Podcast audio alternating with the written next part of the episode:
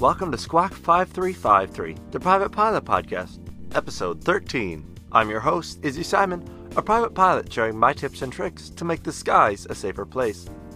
In today's episode, we'll be discussing aeromedical factors. Stay tuned for all this and more at Squawk 5353.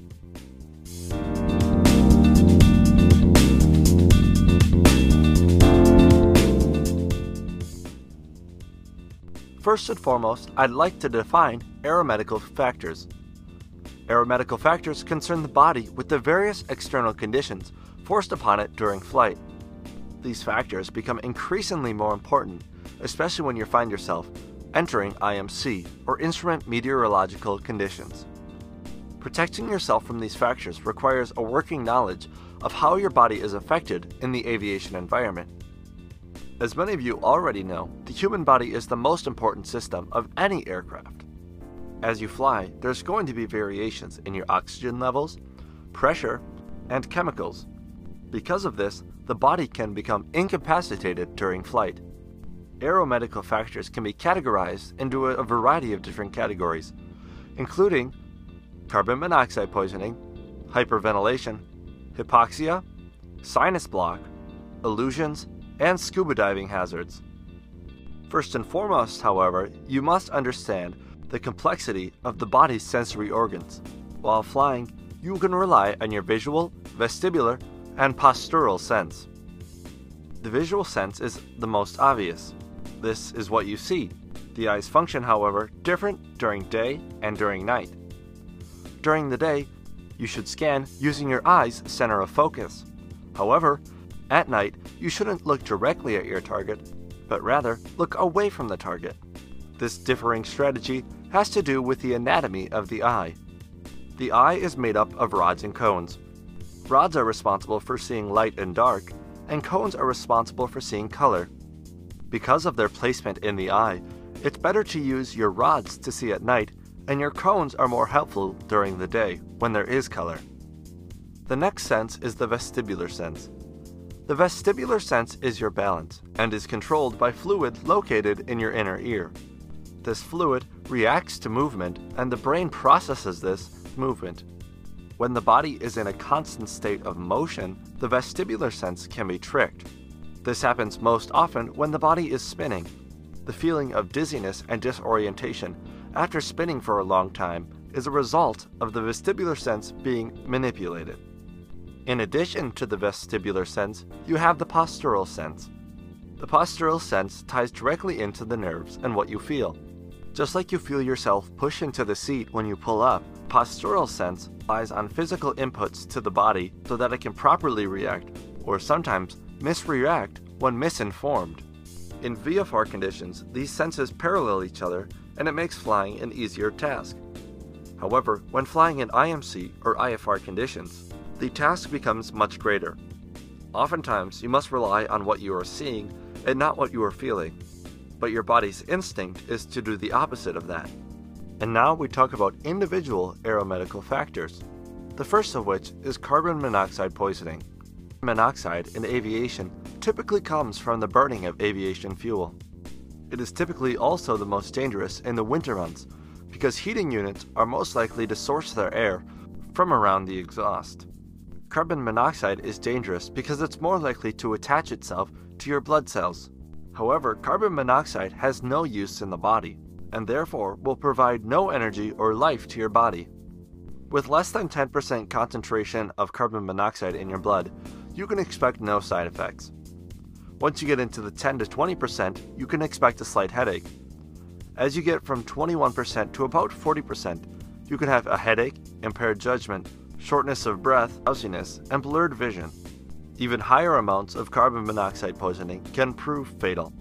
There typically will be some sort of sensory cue, such as smelling fumes, but because carbon monoxide is odorless and colorless, Sometimes it can go unnoticed until it is too late.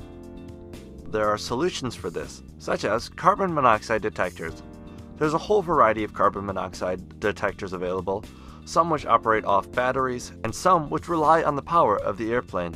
Way, it is always a smart idea to carry a carbon monoxide detector with you. If you do suspect carbon monoxide poisoning, open the windows, and use an oxygen source if available. Make sure to land as soon as possible and declare an emergency if you think the situation warrants it. Once safely on the ground, have your aircraft inspected to determine the source of the problem.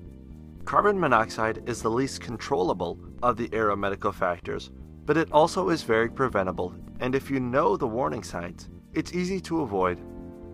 Up next, we have hyperventilation. Hyperventilation is caused by excessively quick breathing, which can lead to a deficiency of carbon dioxide. Symptoms include lightheadedness, nausea, suffocation, drowsiness, tingling in the extremities, coolness, dry mouth, blurred vision, and a rapid pulse and breathing rate. Early symptoms of hyperventilation mimic those of ordinary air sickness. If you recognize that you are hyperventilating and are experiencing the symptoms, there are a few steps you can take to overcome hyperventilation. Easy way to control hyperventilation is to consciously think about taking deep breaths and slow breaths. If done correctly, the symptoms of hyperventilation may subside even within a few minutes. Another option is to do the old breathing into a bag trick. Finally, if you are able, find the point of stress, panic, or anxiety.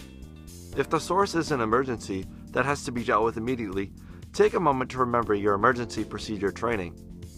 However, if it is not, attempt to talk yourself down from this state of panic. This should automatically help control your breathing rate. The next aeromedical factor is hypoxia. Hypoxia is often one of the most difficult fix for new student and general aviation pilots. However, you can probably expect it to make some sort of appearance on your written or oral portion of your check ride. The first type of hypoxia is hypoxic hypoxia. It is also known as altitude hypoxia. It occurs when there is a lack of oxygen absorbed by the body due to the atmospheric conditions. As altitude increases, pressure decreases, and the total amount of oxygen also decreases. The second type of hypoxia is hypemic hypoxia. It occurs when the blood is not able to carry a sufficient amount of oxygen to the body's cells. There are a variety of factors which can cause hypemic hypoxia, which include anemia, blood loss, deformed blood cells, or carbon monoxide poisoning. If you donate blood, you should take note of this because donating blood counts as a type of blood loss. The next type of hypoxia is stagnant hypoxia, or an oxygen deficiency in the body due to poor circulation of the blood. This can occur because of high G's or simply because of cold temperatures, which may reduce the blood to the extremities because of the constricting blood vessels. As a result, this may lead to hyperventilation. The final type of hypoxia is histotoxic hypoxia, which is the inability of the body to use oxygen due to the use of alcohol or drugs or any such narcotics or poisons. Hypoxia symptoms include, but are not limited to, euphoria, headache, increased response time, impaired judgment, drowsiness, dizziness, tingling in the fingers and toes, numbness, blue fingernails and lips, and limp muscles. Because hypoxia occurs gradually, it is often difficult to recognize if it feels like you're experiencing hypoxia symptoms, make sure to inform your instructor or your crew and descend to an altitude of 10,000 feet or below. Attempt to slow your breathing rate in order to increase the oxygen, and check the connections of your equipment if you are using oxygen equipment. Federal Aviation Regulations 21.211 requires that, at the minimum, flight crew be provided with and use supplementary oxygen after 30 minutes of exposure to cabin pressure between altitudes of 12,500 and 14,000 feet, and immediately on exposure to cabin pressure above 14,000 feet. Every occupant of the aircraft must be provided with supplemental oxygen at cabin pressure altitudes above 15,000 feet. Hypoxia, like many of the other aeromedical factors, is preventable. If using an oxygen tank, you can increase the oxygen mixture and maintain a comfortable, safe cabin pressure altitude. Some pilots will even use oximeters, which can indirectly monitor the oxygen saturation of passengers. Finally, if you avoid smoking or exposure to exhaust fumes, certain medications, and alcohol, hypoxia is much less likely to occur. Sinus block is simple. Because of the trapped fluids in the sinuses, as the airplane changes altitude, it can cause pain for the pilots or passengers. However, Decongestions can cause pilot impairment. Typically, if you do have allergies, you won't be able to fly for 24 to 48 hours after taking said medication. For more information, go to faa.gov/medications to see what medications are acceptable to use in flight. Oral decongestions have side effects that can cause impairment. However, most decongestion sprays are allowed, but often do not open the sinuses enough to alleviate the pressure. Illusions as an aeromedical factor are incredibly complex. Disturbances to sensory systems or the inaccurate perception of a given situation may produce several dangerous illusions in flight. While we often think of illusions as optical illusions, they can happen to any of our three senses, which we discussed at the beginning of this week's podcast.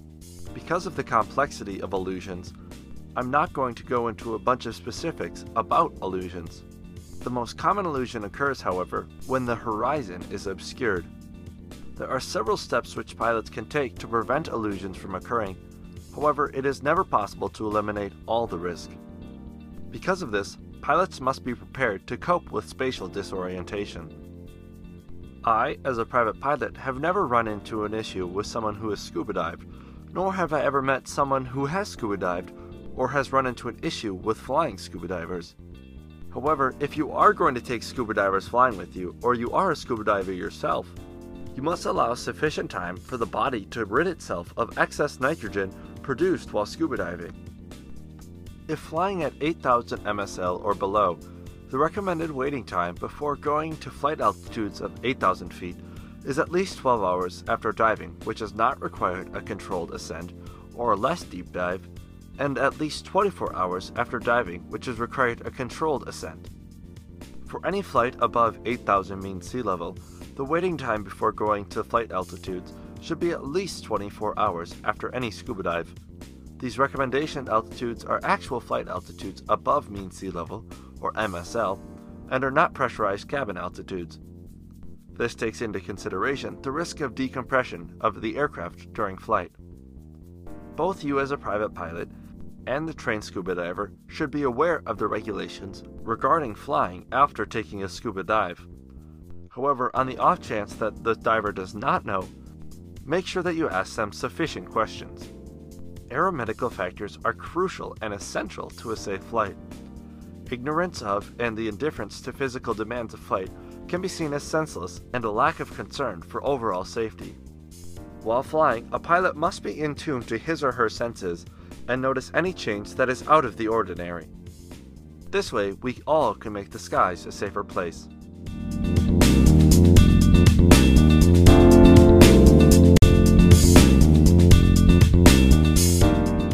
Thank you for listening to this week's episode of Squawk 5353, the Private Pilot Podcast. If you enjoyed this week's episode, please consider subscribing to my Patreon. Members of my Patreon gain exclusive access to materials, and receive the show before it is actually released on Apple Podcasts or Spotify. If you enjoyed this week's episode, please consider sending it to a friend. Also, make sure to subscribe to the podcast on whatever platform you're using. This way, new podcasts will automatically be downloaded to your phone. If you have any questions or an idea for a future episode, please email me. A link to my Patreon and my email can be found in the show notes. Again, Thank you for listening to this week's episode of Squawk 5353, and let's make the skies a safer place.